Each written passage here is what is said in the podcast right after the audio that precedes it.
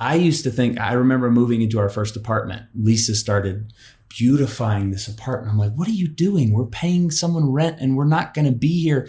Like, this is just utilitarian and functional. And she goes, we're going to have our family in this place. We're going to invite our parents to visit us. And we're going to feed my students from the school in this place. We're going to have our church friends over. I'm not going to live as if this place can't be beautiful. I'm going to make it ours, even if we're going to be here for a year. So the art of placemaking, and there's something about, have you created a little nest, a little area where you can be human? Welcome to Business with Purpose. I'm your host, Molly Stillman of Still Being Molly, and this show is all about bringing you the stories behind the brands, companies, and small businesses that are changing the world. Each week, I get to sit down with an entrepreneur, a CEO, a nonprofit director, a church leader, community leader, or, you know what, just an incredible person who is trying to make a positive impact, not only through their personal life, but also with their career. My goal is to show you that no matter what you do for a living, you can make an impact wherever you are. My guest this week is none other than Daniel Grothe. He is the Associate Senior Pastor at New Life Church in Colorado Springs, Colorado. And he is the author of Chasing Wisdom and the new author of The Power of Place, Choosing Stability in a Rootless Age. He's been the pastor at New Life for 16 years. He is a two-time Grammy-nominated musician. He and his wife, Lisa, live on a hobby farm outside of Colorado Springs with their three children, Lillian, Wilson, and Wakeley, and, you know, a thriving throng of happy animals. Now, you may remember the name Daniel Grothe because he has been on the show before. His episode, I think it was 205. I don't know. I mentioned it in the show. You'll know. Daniel's been on the show before. He was on back in 2020. And to date, I kid you not when I say this, Daniel is one of my favorite interviews I've ever done. The moment we did that interview, I was like, this guy is awesome. He has become a dear friend. And his latest book, The Power of Place, I read it in a day. It is the book we all need right now. And this conversation is the conversation we all need right now. Let me tell you, when I finished recording this episode, I immediately texted my husband and was like, I need Daniel Grothe to just come on my podcast every single week. He is just, he's hilarious. He's funny. He's kind. He is incredibly wise. And he just says the things that we all need to hear, even if it might be a little hard to hear it. You are going to love this conversation. Please share this episode. I want this episode to be listened to far and wide because truly, this is a conversation we are so needing in our culture right now. So without further ado, on to my conversation with Daniel Grothe. I could not be more pumped to welcome my, I think we're friends. I hope we're friends, Molly. I hope you think we're friends, Daniel. We're friends. My friend Daniel Grothe, back to the show.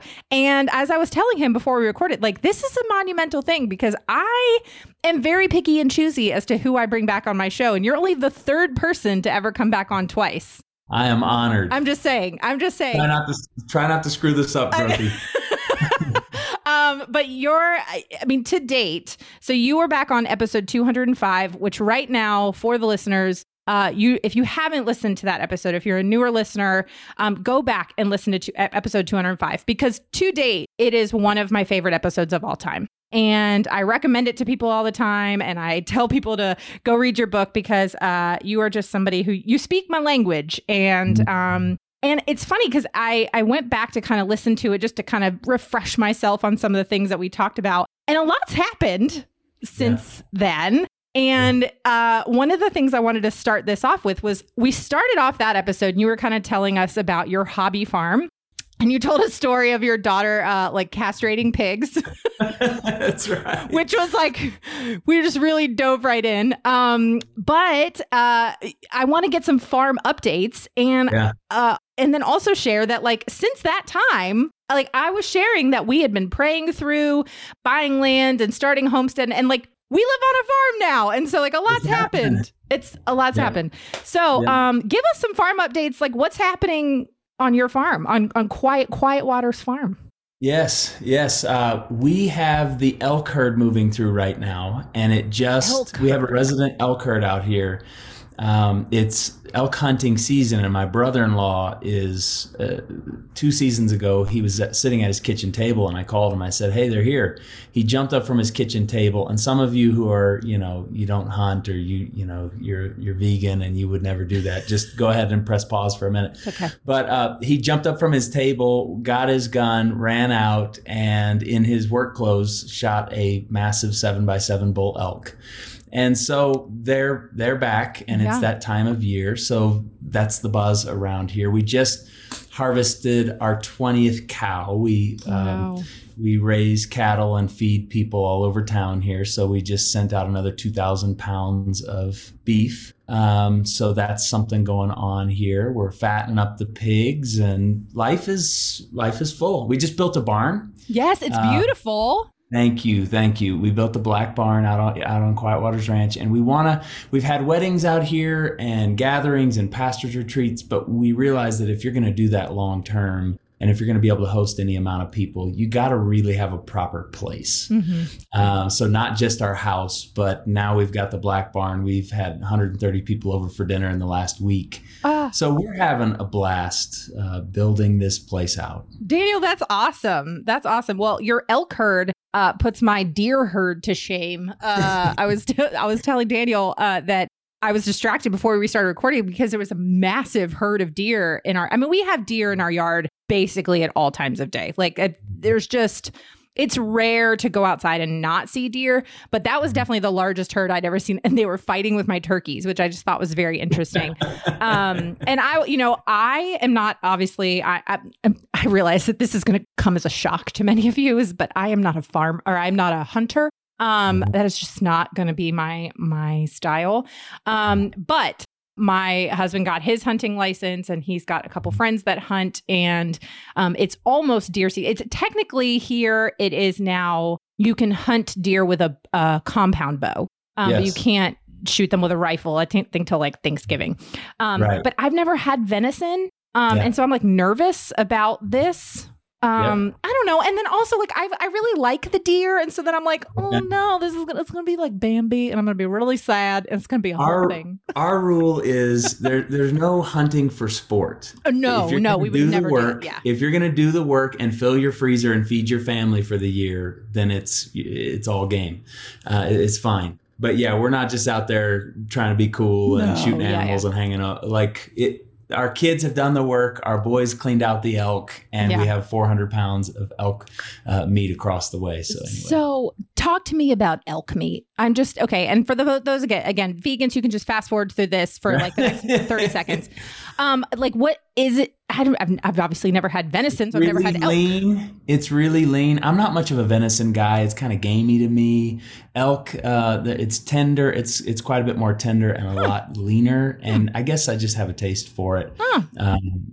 But I'm not much of a deer guy. Yeah. I don't know. Well, it will be a learning experience, but no, my husband's best friend, or one of his best friends, Bryson, who he's like our farm sitter.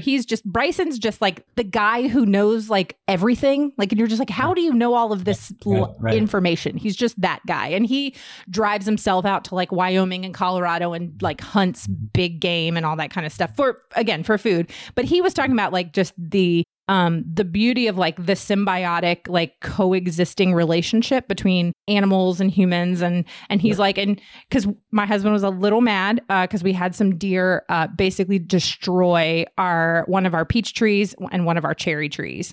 And like, my husband was not happy. And he's like, man, forget that symbiosis. Get off my land. Like, oh, he was so mad. Like, I mean, they snapped it in half. And he's like, one, how did they do that? Number two, like, I'm not happy about this. But he was just talking about like this. Bryson was talking about how, he's like, you provide for the deer. And then once a year, they're going to provide for you, and they're going to feed your family. So every meal we sit down to, we have something from the ranch that we've brought to the table. Yeah. And it creates amazing conversations. Our kids are getting the eggs every morning. They've got a little egg business. They're selling them to their friends. We thank God for what he has provided for us. And that's not an abstraction. Yeah. That, like, chickens are amazing. You feed them and they feed you, and they don't have to die. Yeah. I mean, like, unless you're eating chicken breast, but we're eating eggs, you know, right. And it's a fun cycle of life, and our kids understand how life works and where it comes from. And it's just an amazing, one more little story. Yes, you asked please. What's going on the ranch. My daughter, Lillian, is 14. And a couple years ago, she said, I really want to breed dogs. I love golden doodles. And we said, okay, talk to us about that. So moving out to the ranch, we said, we want to do things that we wouldn't have been able to do in the neighborhood. Yeah. If we're going to be out here on land, we're going to do out here on land kind of stuff. Yeah. So we said, all right, we'll buy the mini golden doodles. We'll buy the male. We'll buy the female for you. 0% interest loan. You pay us back for the female. So if you want to do this, you skin in the game. So she starts working. She's babysitting. She's working at a little dress shop up the way. She's cleaning up around the house, and she pays us down, and she writes it on her little sheet. And then she pays us a little more, and she writes it on her little sheet. $1,500 down, down, down. The puppy gets, her dog gets pregnant, and she's starting to grow. And 2 weeks before the litter was born, Lillian paid us the final dollar of the $1,500, and she was debt-free on her investment. Mm. 2 weeks later, 7 puppies are born, and she raises them, she markets, she talks to her friends, she's got a waiting list of 50 people. She sells the 7 puppies, and at 14 years old, she was 13 at the time. At 13, she had more money than I had when I married her mother 16 years ago. She did all the work. She did all the stuff, all the vaccination records, communicated with all of her clients. We did nothing. Wow. And these adults showed up at our house and brought cash and paid our daughter. And it was such a beautiful process. And at the end of it, I said, let me tell you what ROI means, return on investment. You paid $1,500 and look what you have to show for it. And Warren Buffett would take those percentages every day of the week. Wow. So a fun life process, memory we'll never forget. That's really cool. That's really cool. And that's one of the things, like, I mean, our kids are only 8 and 5 right now, but we're trying to just kind of encourage them along the way of, you know, if you have ideas or if there's something you want to bring to the farm, talk to us. Like, we're open to it. So my husband is currently trying to talk to me about raising bison out here. And I'm like, I don't think so. We're only on 12 and a half acres, and bison seems like a lot of an investment. And so, and he's like, come on, bison. And I'm like, I can't wait to see, I can't wait to see your videos of the bison roaming your property. It's not going to be anytime soon, but we'll see. Okay. So we're moving on from farm stuff. Another thing. Okay. So this is kind of the Daniel 201, since you've already given us the Daniel 101. One of the things that we did not talk about when we recorded the first time that we have since learned is that you're a Cleveland Browns fan. And so I just needed to take this opportunity. By the time this airs, who knows? But at the current recording, the Browns are 3-1, baby. And we should be 4-0. We should be. We should be. So I'll just be honest here. My fandom is directly related to an OU Sooner coming to be your quarterback. Yes. So I'm a Johnny-come-lately, but unapologetically, I'm watching every game. And Myles Garrett and Jadavian Clowney, I mean, they're just lighting them up. It's so much fun to see a long, troubled franchise climbing out of the depths and ascending the hill of the Lord. It's really fun. Yes, yes. When people ask me, like, because I'm not from Cleveland. My dad is. I mean, I was born and raised a Cleveland fan. But when people ask me, they're like, the Browns? Like, why are you a Browns fan? I'm like, it's because I enjoy pain and suffering. And so, like, that. But now here I am in my 36th year of life. And I'm like, and totally redeem yourself. This is my time. Yeah, I've been waiting 36 years for this. So anyway, okay, we're going to move on. You have a new book out, which is, it's interesting because this conversation really makes the perfect, like, part 2 to our first conversation, because one of the topics that we hit on was, and this was a quote that you said in that episode that has stuck with me ever since then. And it was that we as Christians have developed a poor theology of suffering, and that we believe that many Christians believe that Jesus came to die on a cross so we don't have to carry one. And so that when life gets hard, many of us just up and quit. We up and leave, whether there's drama in the church, or there's a scandal in the church, or if a relationship gets too hard, we just think divorce is easier. Or if if a friendship gets too hard, we just cut that person out. We just cancel culture, blah, blah, blah, blah, like all these things, and how we just have this poor theology of suffering and hard times. And so you've written this book, The Power of Place, Choosing Stability in a Rootless Age. And it's so much of this book really relates to that conversation we were having. And I remember at the time being like, oh, I want to just have a whole conversation with you about this. And so here we are. So first, talk to us first about like where the idea for this book came from, how it all kind of came to fruition.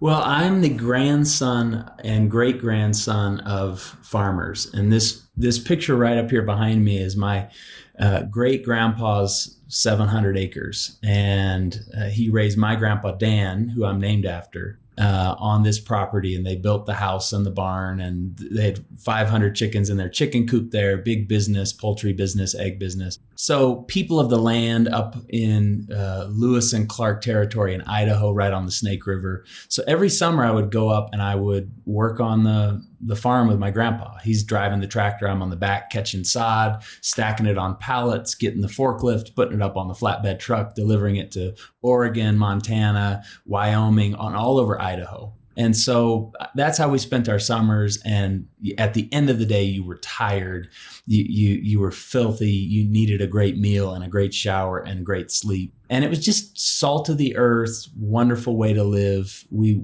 were splashing in the creek, and we would build a dam in the creek that would get the water going over. And my grandpa created a pump system. This is, old school stuff. And he'd water his sod farm. And so I just spent my summers like that. And I watched my grandparents live in the same place. My grandma's now 90 living there. My grandpa lived there 86 years, same community, 500 people, the Nez Perce Indian Reservation. Everywhere they went, hello, Mr. Wilson, Dan Wilson, Louise Wilson, Grandma Wheezy, hi Wheezy. They took care of people. Grandma was the postmaster there for 35 years. So she was in the post office and sorting mail every day. Grandpa was the mail carrier. He would deliver it. To this day, at 90 years old, my grandma can tell you so-and-so lived at 5, East Main Street, and literally steel trap, kind of memories of where people are from and people's stories and their family names. So that's where I come from. And I'm a pastor. And my parents have been pastors for 40 plus years. And I have watched the power of the local church. I have watched it restore lives. I've watched it re-family people. The psalmist said, God sets the lonely into families. And when you live rooted in a place, when you stay, when you fight through the boredom, when you fight through the frustration, when we live in a culture of impermanence. We live in a divorce culture, 50% of marriages. And I'm not trying to rant it here. I'm just saying we have muscle memory over the last many decades of, I'm just done, I'm leaving. And so our technology is technology of impermanence. iPhones are made so that every 12 to 18 months, you're dissatisfied and we've got to move on. So everything around us keeps us unsettled. And I think place has a way of purifying us. And people have a way of purifying us. And through this theology of suffering, like when you will suffer in a place, and look, please hear me. If you're in an abusive marriage, get the heck out. I'm not saying be a glutton for punishment and put yourself or your kids at risk. Please don't misunderstand me. Many people, though, run from the little niggling annoyances and idiosyncrasies that bother them. And if we will stay, I think people will be our great purifiers. I think place has a way of making, if we'll submit to where we are, God can make something of us through the particularity of where we live. And so the fruit of the Spirit, they're not developed in abstraction. I can't be loving and joyful and peaceful and patient and kind in isolation. I can only do that in interpersonal relationships in a particular place. But if we will submit to it, I think the fruit of the Spirit will bud from our lives. That's so good. And I'm really glad that you gave that caveat of like, and we should just, again, say that right here at the beginning. Like, this is not to say that you should be in any place or relationship that is abusive, harmful, like physically, emotionally, mentally, like that. Get out. Yes. God doesn't want you there. Get out. That's God doesn't want you there. But you're right. I think like on the flip side, And we have seen it, I would say, even 100-fold in the last 18 months. Yes. Is if your pastor preaches something that you just don't like fully agree with, well, yes, I'm out.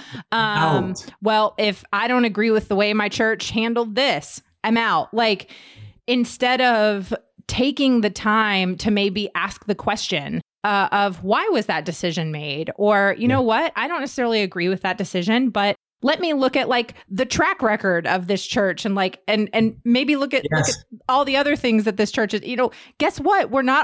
We have lost.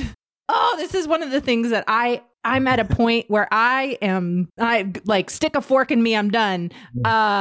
We have lost the ability to disagree.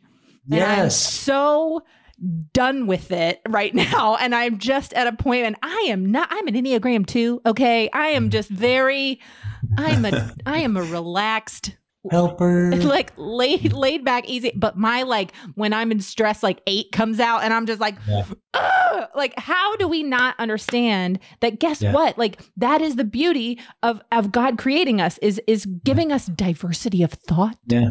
Yes. Who to thunk? Right. And diversity of experiences, diversity in all these different things. And so a lot of times, like, people are just, all of a sudden we disagree and peace out. I've seen friendships end over the most ridiculous things in the last 18 months. And I don't trust people who show up in old age and start making new friends. Thank you. How did you get to 65 and you didn't live in such a way that you can carry your relationships with you? Yeah. If you don't have decades-long relationships at that point, that tells me something about the way you've lived. Mm-hmm. And so, like, I would rather suffer with my people and show up at the finish line with something to show for it. Yeah. Then bounce when I get frustrated, or bounce when it gets hard, or bounce when it gets annoying. And like the intimacy that can grow, the deep roots of life and kindness and friendship and the social capital that can grow over the long haul of staying rooted and staying faithful in place and with people. Yeah.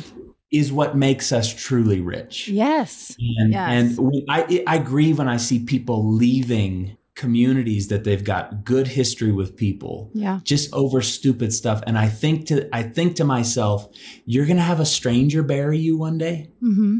Like, you're going to be, you pay your bills, but that's not what makes you rich. No. What makes you rich is the friendships that you will carry and the imprint you will make on a certain place in a community. So be faithful and put down roots. Yeah. Yeah. I mean, I think about, you know, one of the great examples of this in just in my own like personal sphere of influence is like my husband's parents are a great example of this. Like, they've been married 42, 43 years. They have basically attended the same church. They attended like one church, left that church for a legitimate reason when my husband was in elementary school, went to a new church, and like they've been there. Like, my husband was, I mean, he's in his later 30s. He's in his later 30s. Love you, babe. And he played in like the kid, like the youth worship band at the church. His parents still attend. Yep. His mom, like my husband was in the children's program at the BSF class. His mom still attends.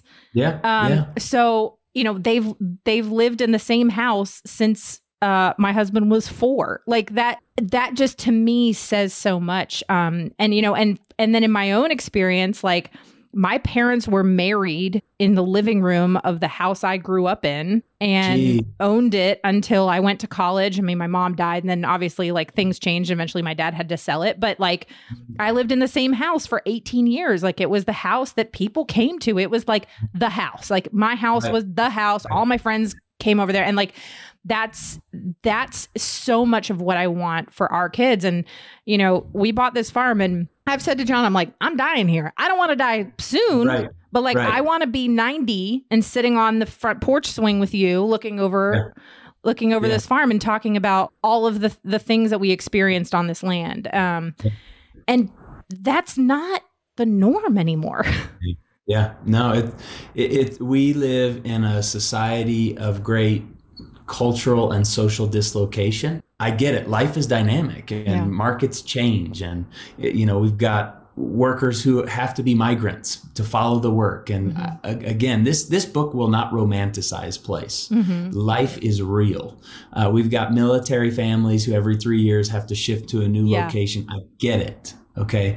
But we are living in an age of wanderlust. Yeah. And hey, I'm going to go try Austin for 3 years, and I'm going to run out to LA and see how that, you know, just see what sticks. And oh, maybe I'll run to NYC. And we are the first generation in human history that is experimenting with this. Yeah.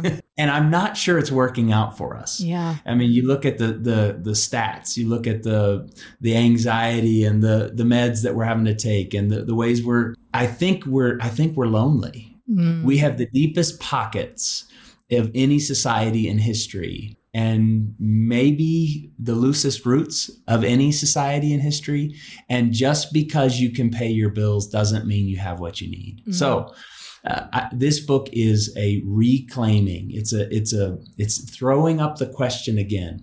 What makes us rich? What makes us secure? What makes us have what we need? And Maslow, in his hierarchy of needs, one of the things that he talked about was how place provides security for us, that to be formed, to be shaped, to be protected, to be solid is to have a safe place to live where we are known and life can be predictable enough and the people around us will be our protection. So let's try to live let's just pay attention to where we are in our moment in history and ask the question, how's it working out for us? Yeah. I'm going to take a quick break from my chat with Daniel to thank our partner of the show, and that is Mama Suds. Mama Suds helps label reading moms create a safe and non-toxic home for their family by creating synthetic-free household cleaners. And one of those cleaners is Mama Suds Fine Linen Soap, which is the best thing since sliced bread. You can wash your high-quality sheets, linens, delicates, organic fabrics with a fine linen soap in order to keep them looking newer and softer longer. You use 3 to 4 capfuls for a high-efficiency machine on a delicate cycle, or 4 to 6 capfuls on a regular machine on a delicate cycle. I love Mama Suds. I use their products every single day. Michelle Smith has been on the show before. I'm such a big fan of this small business and mama-owned business. Head on over to mamasuds.com and use the code MOLLY for 15% off your order. That's Mamasuds, MAMASUDS.com. Use the code MOLLY for 15% off your order. Now back to the rest of my conversation with Daniel Grothe.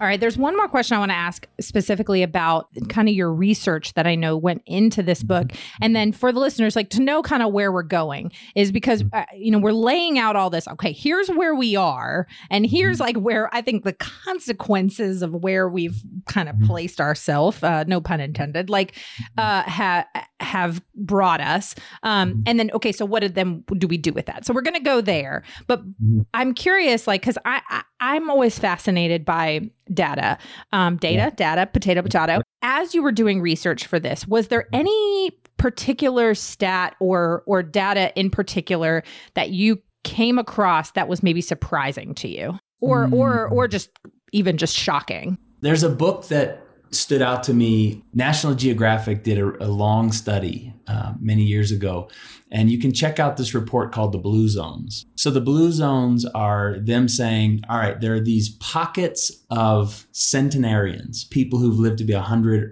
or more.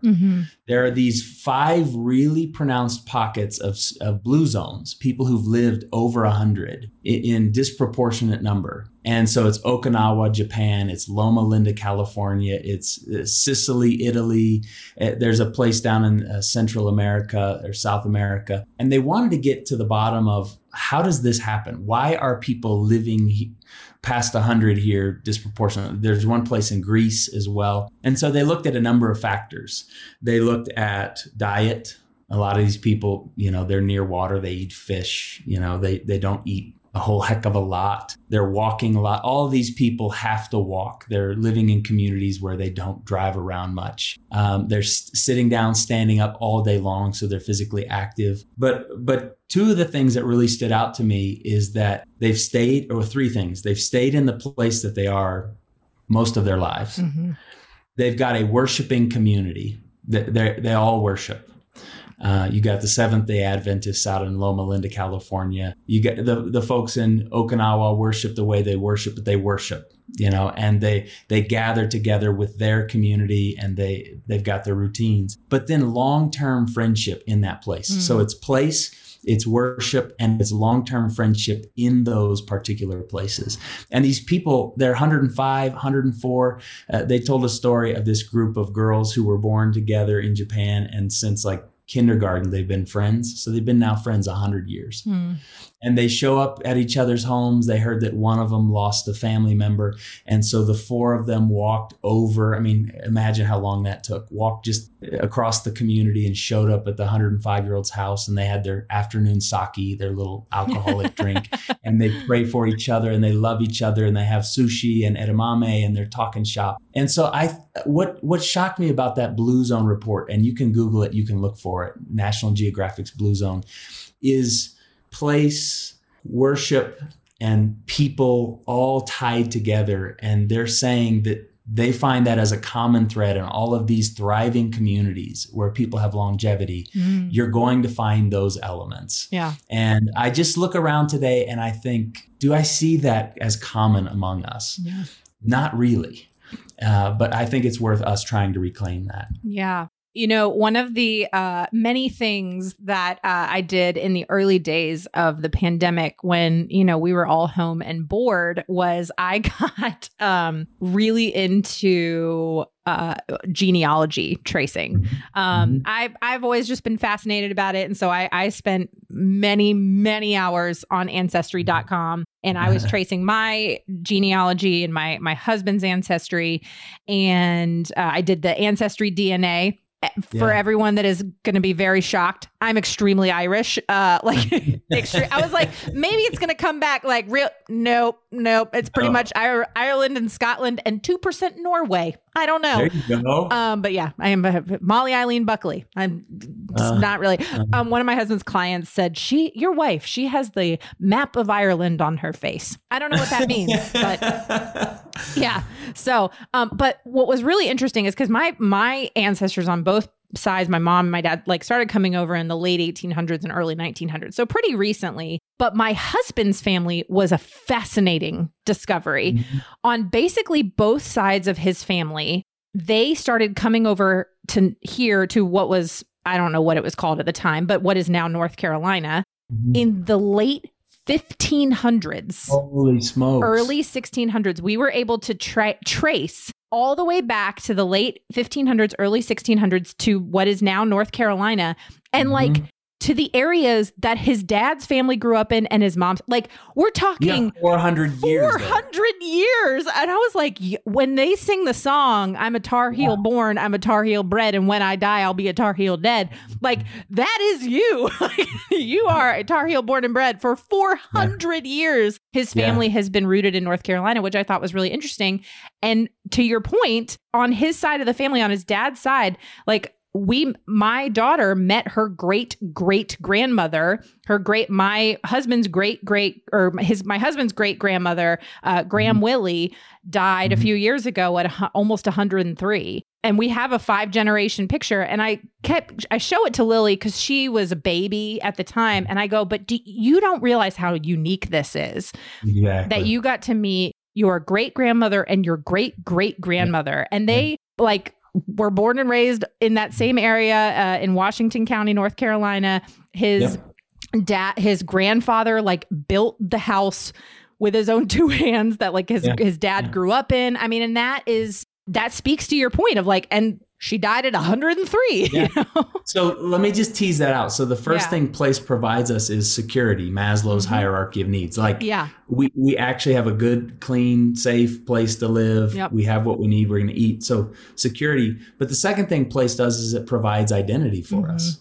Yeah. I mean, your daughter, like, I'm a North Carolinian. I come from a people with a story in a particular place. Mm-hmm. And I think that provides identity. I mean, think about Peyton and Eli Manning growing up in Archie's house. He played in the NFL 13 years. I mean, is there any surprise that these two boys took on the identity that they took on. No, not at all. Steph Curry. I mean, yeah. Dell Curry, 16 years in the NBA. Malala Yousafzai, the youngest Nobel laureate from Pakistan, fighting for women's rights and standing up. And is there any surprise that her identity was formed by the place that she came from? Mm-hmm. And when we submit to a place, think of Jesus being Jesus of Nazareth. Mm-hmm.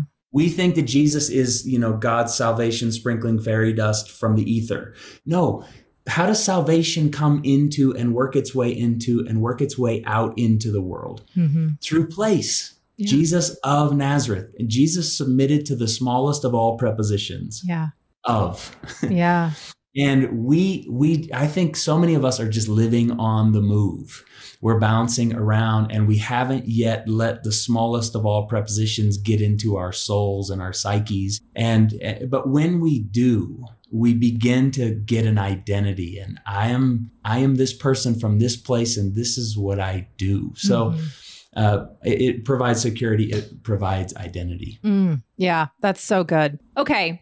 So we take all that information and we say, all right, we live in this rootless age, and we see people, just again, caveat aside, in general, we see people, especially right now, peacing out when it gets hard in whatever situation it is, marriage, church life, friendships, a community, whatever, like the state you live in, the country you live in. There are people, I'm moving. That's it. I don't like America anymore. I'm moving to Canada. Or I'm moving to. Okay. Like what? Okay. So there's all these things. People are peacing out. So we're going to transition to kind of the more workshop-y part of this. And that is, and really breaking down this ancient vow of stability. And so we know all this information. We know the benefits of stability. What do we do with that in the in-between? How do we take this and in a practical way when the marriage gets hard, when the friendships get hard, when we experience disagreement, when our church pisses us off? Somebody's going to be mad I'm going to said that. Like when something pisses us off and we want to peace out, what do we do with it? If it's not a threatening environment. Mm-hmm. So if you need to be safe, be safe. Yeah. If you're living in a toxic environment where it's unhealthy, get healthy. So, but if it's the run of the mill, day in, day out, garden variety stuff that I think you're talking about, you realize that people are the great purifiers. Yeah. You practice. How do we practice? So we've got the power of place and a theology of place, which we can talk about at some point. We've got these principles, but what are the practices of place? And one of the things I would say, I outline 5 practices of place. Practice of place in home, like the art of placemaking. Making where you live wonderful and beautiful and life-giving and rich. And I used to think, I remember moving into our first apartment, Lisa started beautifying this apartment. I'm like, what are you doing? We're paying someone rent and we're not going to be here. Like, this is just utilitarian and functional. And she goes, we're going to have our family in this place. We're going to invite our parents to visit us. And we're going to feed my students from the school in this place. We're going to have our church friends over. I'm not going to live as if this place can't be beautiful. I'm going to make it ours, even if we're going to be here for a year. So the art of placemaking. And there's something about, have you created a little nest, a little area where you can be human, where you can hear from the Lord, where you can come at the end of the day and find peace and get a deep breath and, So homemaking, the art of placemaking, like beautify where you are to the degree that you can. We're all on different budgets. We all have different constraints. But I think all of us can do a little bit of work to make the place that we are homey. Let me speak to that for one second. So because this is something I obviously care a lot about, and we just moved to this farm, and our house here is not that much, like not square footage wise, that obviously we have way more land than a quarter of an acre, but the actual house itself is a totally different layout than our last house. Like our last house was very like, you have your living room, kitchen, and like dining room that we used as a playroom downstairs. And then you have your bedrooms upstairs. It was like very basic. This house was a custom build back in like the 80s.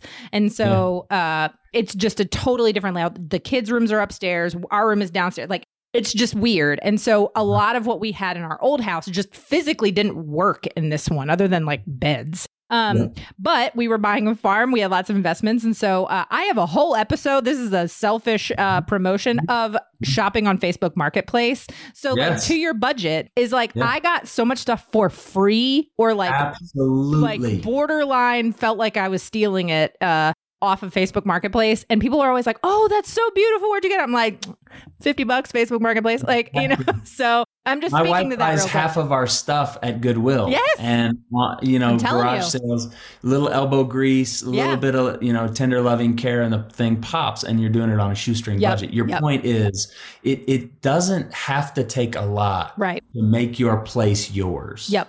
100%. So do that work. And when you do, you lay your head down at night and you go, I'm invested here. I like what I've done here. So there's a sense of buy-in. So the first practice is the practice of home, you know, the art of placemaking. The second practice is family. Toni Morrison, the great African-American, first African-American female Nobel Prize winner, brilliant, recently died.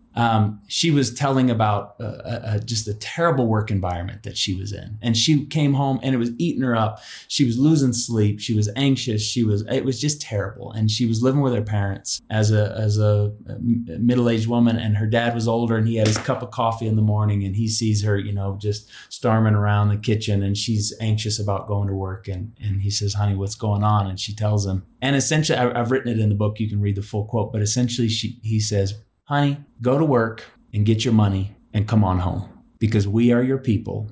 They won't be with you forever. We will be with you forever. So you got to do your work, go get your money, but then come home to the place where you're safe. There's something about all of the stuff out there, like, as long as everything's okay at ... you know, and insert your address here. Like, what are we working to build our safe place with our safe people? So again, I my heart breaks for people who don't feel like they're safe with their smallest concentric circle of people. So Lord, have mercy there and bring life and restoration. You have all of my prayers and all of my heart. But I don't think we realize how rich we can be just having that small concentric circle of people and fighting for unity there. And life is going to be complex, and people are going to frustrate us in the office and all of that stuff. But if we can have a place to come back and be rehumanized and put back together, I think we're starting to get really rich there. So home, family, friendships. You won't stay long in a place if you don't have people that you love and people that love you. It just, you're going to live on the move. And so do the hard work, and it's really hard work. And the older you get, the harder it gets. The more complex life gets and the busier your schedule gets, it's difficult. But I dream of being the old guy sitting at the diner, the greasy spoon diner, with the same 3 or 4 guys, you know, just shooting the breeze and catching up and praying for each other. And there is a depth of riches to be found in friendship, and that will help you weather the storm. Our church has gone through so much through the years, like so much. And it would have been so easy to leave. We had a double murder suicide on our campus on a Sunday morning. Like I know what it is to want to leave, to run, but my people are here. And so if it kills me, it kills me. I'll die with you though, because I'd rather be miserable with you than happy without you.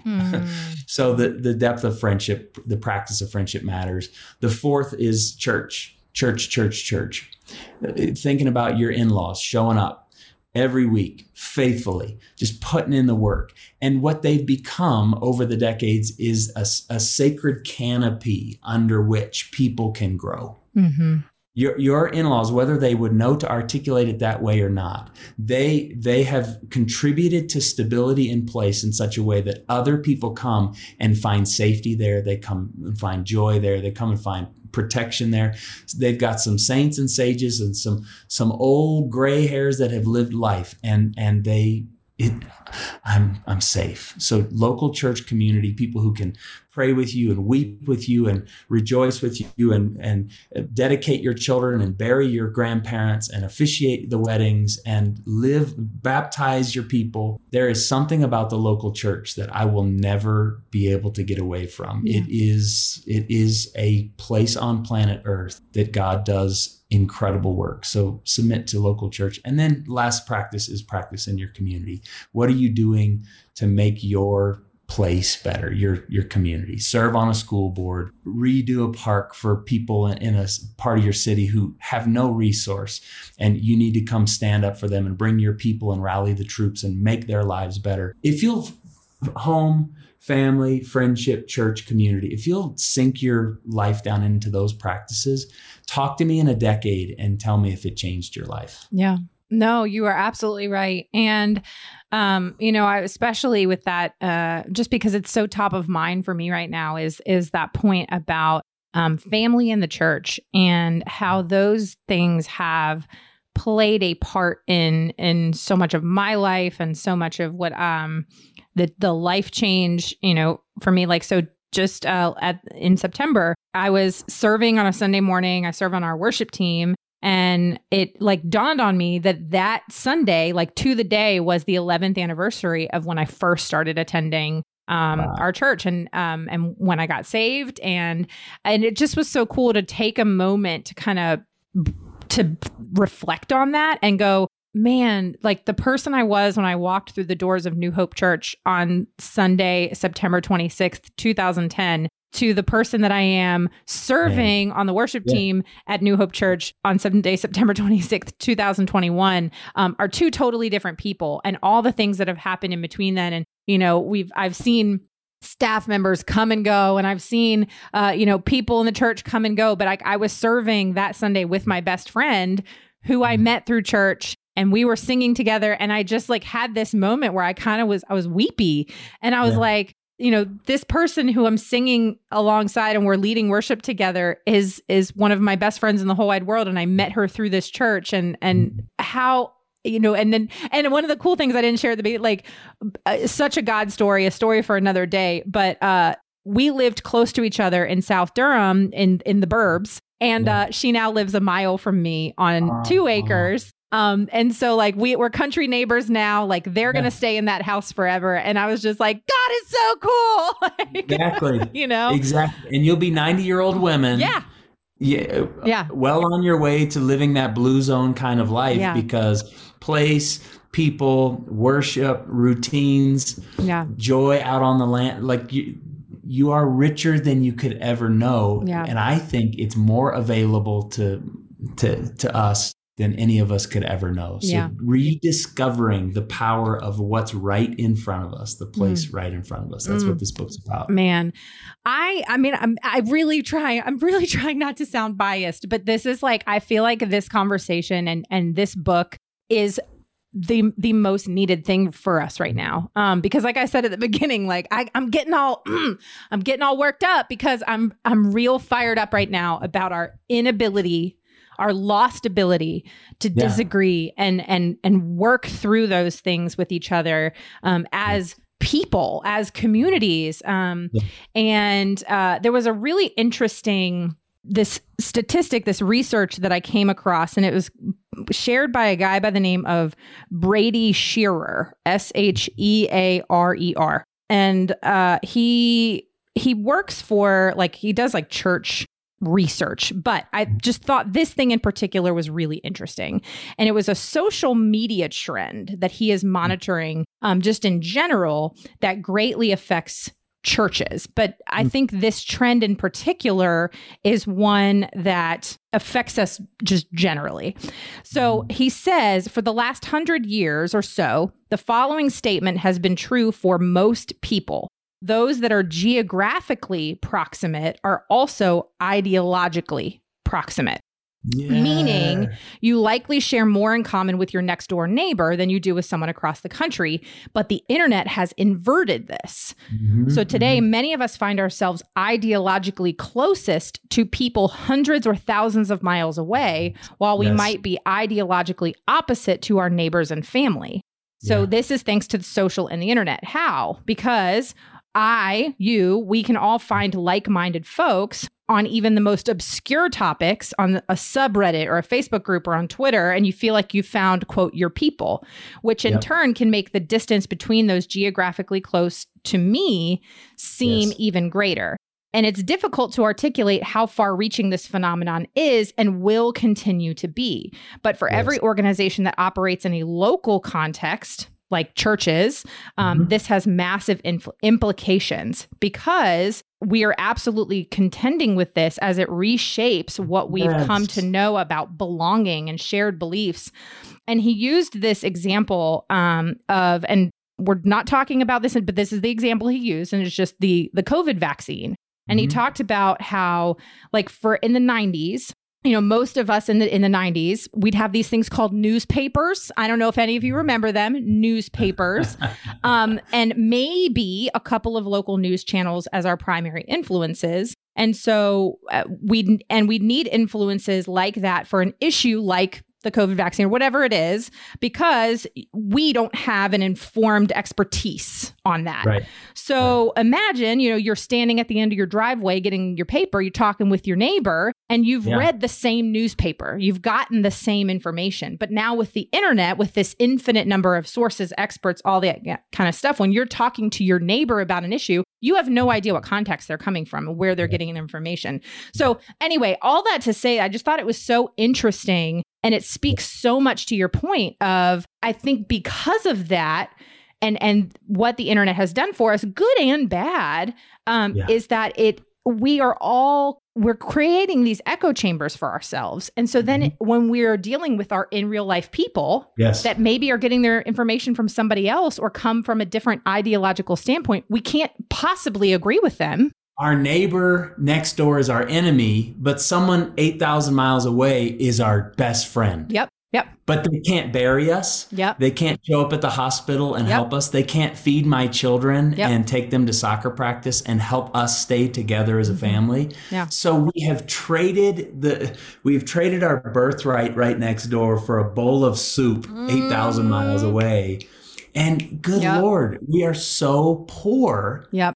In all the most important ways. Yeah. Oh, man. But yeah. This is why Solomon said, better a friend nearby than a brother far away. Mm. Because when life hits the fan, you need to be able to walk next door and say, could you put me back together? Could you help me? Can you please get a meal for us tonight? My wife's in the hospital, please. Yeah. And so, please send me that study, because I will. That's what this book is contending for. Fall back in love with the particularity of the people and the place right in front of you. Yeah. Yeah. Oh, man. And you know, and to be honest, I don't know I know the solution is the gospel. I do. Mm. But on a practical level, when even our fellow brothers and sisters in Christ are not living this out and have lost the ability to disagree. Sometimes I go, I don't know what to do. I don't know what to do. And I have conversations about this ad nauseum with my husband, and I just go, oh, like I don't, because guess what? I disagree with my husband on stuff. I know. But you're staying together. And you know what? And it's really interesting. Sometimes when we disagree on something, I will explain my position and he will explain his position. And sometimes we still don't agree, but then sometimes I'll go, you know what? That's a really interesting point. I'd never considered that before. Yeah. Because guess what? We listen. Yeah. We listen to each other. Yeah. It's shocking. I know. I think we're in need of a new monasticism. Monastery. You're working with who you're working with, and you are where you are, and everyone there submits themselves to the limitations of the monastery. Yeah.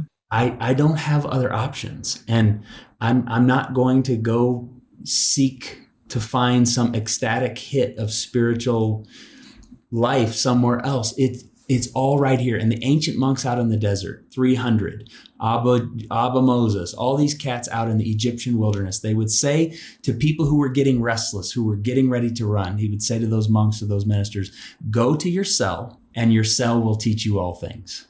Go lock yourself up in your cell. Go stay in your room and let that unholy ambition flush out of your system. Go to yourself, submit to it, the limitation, being locked in. And eventually, as you'll just wait it out, your cell will teach you all things and you will discover what you have, all that you need right where you are. Yeah. But your first instinct is going to be to go seek it elsewhere. Mm. So I think we need a new monasticism today that says, you know what, I'm going to stay in my cell as best I can. And I want to run, and I'm watching my friends run, and we could go over here and we could go over there. And there's this new revival breaking out. No, I'm going to stay in my cell, and my cell will teach me all things, and I'll be purified on the backside of my patience, and I'll be a new person. So I think we need a new monasticism. That's so good. Man, Daniel, I knew this was going to be good. I didn't realize how good it was going to be. We're going to have to just come back on for part 3 when you write your next life-changing book. Okay, before we go, I'm going to just put this out there for you. Everyone go buy this book. Like right now, Amazon, your local indie bookstore. In fact, do your indie bookstore. Plug into your local indie bookstore. That's right. Shout out to my local indie bookstore. So go get this book, The Power of Place, Choosing Stability in a Rootless Age. I think this is the book that can really jumpstart this important conversation that then needs to be had in person. I would love to see Bible studies and discussion groups and book clubs around this book, because, and meet in person. Yes, in person. Absolutely. If you don't feel comfortable, sit outside, get a heater, a blanket. I don't know, but meet with people. Clearly I have thoughts about this. Okay, Daniel, before we go, we know this is the part of the show where I just get to ask some fun, get to know you questions. So are you ready? Yeah. Yes. All right. Number 1, I know you're a music guy. What's the best concert you ever went to? Oh, the best concert I ever went to. It was Boys II Men, July 4th in Philadelphia, on the steps where Sylvester Stallone ran up playing Rocky. Stop. On the steps. I was in the 4th row. I mean, watching sweat beads drop from their face, and they're in their hometown on July. It was out of this world. There was over 1 million people there, and we were right up against the stage. My mom and dad and my 3 sisters. I must have been 13, 14 years old. I will never forget Boys II Men in Philly. That is pretty dang awesome. I don't know that anybody can top that. That is, wow, that's awesome. Okay. If you were to describe true generosity using an example you've witnessed, what example would you use?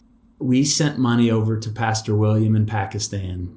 He's in Lahore. He's been running from Al-Qaeda for years. He's got 4 little daughters. He comes over to our church every year, and he's become a brother in Christ. And we're talking even right now. He's having to bounce from place to place every 3 or 4 days with his wife and 4 daughters so that they don't get killed. Mm.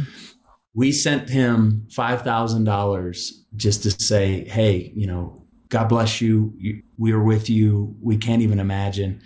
And he wrote back and he said, dear Pastor, brother, Pastor Daniel, with your permission, I would like to give half of this to a village just outside of Lahore who don't have a well, and we would like to drill a well. Would you be okay with me? And I just thought, this is a guy, $5,000, like that'll change your story over there for a few years.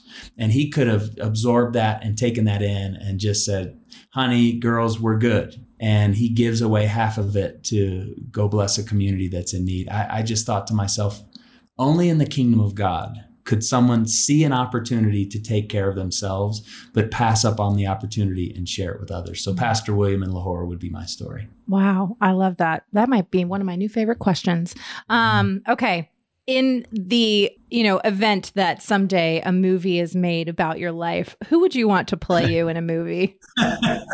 Oh, Jim Carrey. I love it. So it's so funny because my kids first, they're 5 and 8. So their first exposure to Jim Carrey is in the Sonic the Hedgehog movie. Thank God. I'm just like, guys, y'all don't even protect know your innocence. Y'all don't protect even know innocence. The real Jim Carrey. Like, and I'm going to admit, like, there are certain movies that I kind of can't wait till they turn a certain age for them to be able to watch it. Take them to it. And like Dumb and Dumber is one of them. Like Ace Ventura are like movies. I just all day cannot wait till they are old enough to watch those. Okay. Speaking of kids movies, is there a movie that you watched as a kid that like totally scarred you? Oh, I gotta think. I gotta think A Thief in the Night or something. Oh. You know, I don't know. I saw so many apocalyptic, if you were to die tonight kind of movies when I was a kid, scared the hell out of me. You know, that was the goal, was scare the hell out of me. Yeah. And so I think some of those movies just hold a place in my psyche. I probably can't even articulate what they do, but I went to every altar call, every service of my first 13 years of my life, just to make sure I was okay. Yeah. Just to like check the box. I asked that question because it's kind of top of mind, because we recently introduced our kids to the classic 90s hit Beethoven. And my daughter, it scarred her. And I have no idea why, but she was like, that was the worst movie I've ever seen. She was like crying and like, why did you show this movie? That's hilarious. Meanwhile, my husband and I are cracking up. She's like, it's not funny. And we're like, yes, actually, this is hilarious. And I will tell this story for the rest of my life, that Beethoven scarred you. Mm-hmm. Okay. And then my last question is the question that I've asked before, but it's the one that I always end the show with. And that is, what does it mean to you to run a business, run a church, serve a church with purpose? This work is so meaningful. And every story is sacred. I mean, there are no throwaway stories. There are no days you can mail it in. There are no corners that you can cut. And in the kingdom of God, every moment matters and every story is sacred. And so to get out of bed in the morning, realizing that everyone that I'm going to see today is holy ground. They are the burning bush that God wants to speak to me from and through. And so to just sort of live with my eyes wide open, looking for the mystery. So leading a church, leading a business with purpose, it's there are no days that you can just mail it in. Mm. When you're doing it right in the kingdom, you're stepping to every situation as if it's the holy ground God has opened up in front of you today. So I get out of bed with the anticipation of what are the mysteries I'm going to find myself stumbling into today? What stories, what secrets of the kingdom are you going to unfold for me today? What little moments with particular people are going to be eternal? So really just trying to step into and steward those, to notice those. That's how I try to live when I'm at my best. Mm. So good. Daniel, this has been a pleasure. Thanks for coming on the show, friend, and congratulations on the book. Appreciate it. Friend, I would love to know what you loved about this episode or something that you learned. Find me on social media. I'm at Still Being Molly or at Business with Purpose Podcast on Instagram and Facebook. And don't forget to use that hashtag Business with Purpose Podcast when you're sharing the show with a friend. Thanks so much for listening to this week's episode. If you are a first-time listener of the show, welcome. Be sure to check out the archives for past shows featuring so many incredible entrepreneurs, business owners, community leaders who are changing the world. If you are a regular listener of the show, thank you. Thank you for your support. Thank you for tuning in and week out. Be sure to head on over to Apple Podcasts, Spotify, Google Play, Radio Public, Overcast, Stitcher, basically wherever you get your podcasts. Click that subscribe or follow button. To click that button means you will never miss a new episode of the show. And while you're there, would you take a moment to just leave a review? Would you take a moment to maybe share one of your favorite episodes with a friend? Leaving a review, sharing the show with a friend, it is totally free for you, and it is the biggest help for me in the entire world. You have no idea how much I appreciate it. It just also helps me to know what you're liking and how the show is impacting you. As always, this show is produced by the incredible team at Third Wheel Media. Thank you so much for listening. Now go do something good with purpose, on purpose.